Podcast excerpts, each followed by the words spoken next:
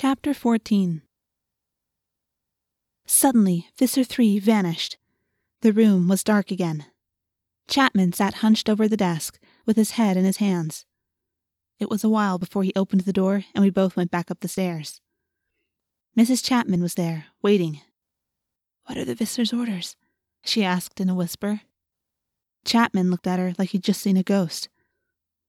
He wants the Andalite bandits. He. He morphed into a Vanarx. A Yeerkbane. He kept his voice low, too. He glanced toward the stairs.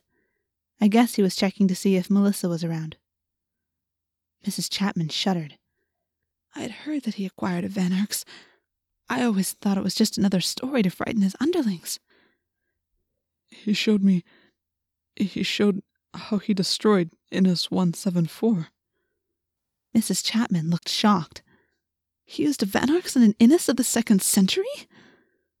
That Andalite controlling scum, Chapman said viciously. I wish the Council of Thirteen would find out what kind of a mess he's making on this planet. Let them take that Andalite body from him and throw him back in some distant pool on the homeworld. Don't wish for that, Mrs. Chapman said grimly. Long before Visser 3 loses power, he will surely have destroyed you for failing him. My cat ears noticed the sound before either of the Chapmans. Movement. Human feet pounding. I cocked my ears toward the stairs. Hey, Mom? Dad? Can one of you help me with this math problem? It was Melissa. She was halfway down the stairs. She stopped and glanced hopefully at her parents. Or, at least, at the people who had once been her parents.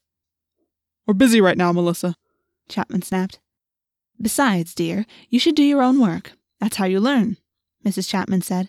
If you still can't figure it out later, your father will help you. Melissa's face fell. She forced a smile, but there was no happiness there at all. I guess you're right, Mom. It's just this square root stuff. She hesitated, like she was hoping her parents might change their minds and go back upstairs with her. Mrs. Chapman smiled. It was a smile as empty as Melissa's. Square roots are hard to understand, aren't they? But I know you can do it. I'll come up and check on you before you turn in, sweetheart, Mr. Chapman said. The words were normal enough. I guess my own mom or dad could have said exactly the same things to me. Dear, sweetheart. But the way they were said, there was something missing. Humanity, love, call it whatever you want. The words were right, but they were completely wrong. It was horrible. Horrible in a totally different way than the monsters we had fought in the Yeerkpool. This was the kind of horrible that made you want to cry instead of scream. And suddenly I found myself running after Melissa as she headed back up the stairs. When I reached her room, Melissa sat down on the bed and began sobbing. Rachel, can you hear me? Yes, Tobias. I'm up out of the basement. I'm upstairs in Melissa's room. Thank goodness. I've been trying you every minute or so. I was worried that you were trapped downstairs. No, I'm out. Good. You have more than an hour left, but Fluffer is trying to head home. Cassie and Jake and Marco are trying to capture him again, but you know better than anyone how wily he can be. Melissa flopped on her face on the bed. She pulled a pillow over the back of her head and just cried. I can't leave just yet, I said. Rachel, if the real Fluffer walks in while you're still there. Yeah, I know, but I still can't leave right now. I have something I have to do. I went over to the bed. As small as I was, the side of the bed looked like a wall. It could have been the side of a two story building. I settled back on my haunches, gathering energy in my leg muscles. Then I sprang up, effortlessly, to land with perfect grace on the bed. I walked over to Melissa and sniffed her hair sticking out from under the pillow. I heard a sound coming from somewhere. It was a sound that reminded me of my mother. It reminded me of both my mothers, the human woman and the cat who had licked my fur and carried me around in her mouth. I recognized the sound. It was purring. I was purring. Melissa put her arm around me and drew me close. The physical contact made me a little anxious. It made the cat and me want to leave. But then she started scratching my neck and behind my ears. I purred a little louder and decided to stay for a while. I don't know what I've done, Melissa said. It startled me to realize she was talking to me. Did she guess the truth? Did she know I was human? No, she was just a girl talking to her cat. I don't know what I did, Melissa repeated. Tell me, Fluffer McKitty. What did I do? Rachel, what are you doing in there?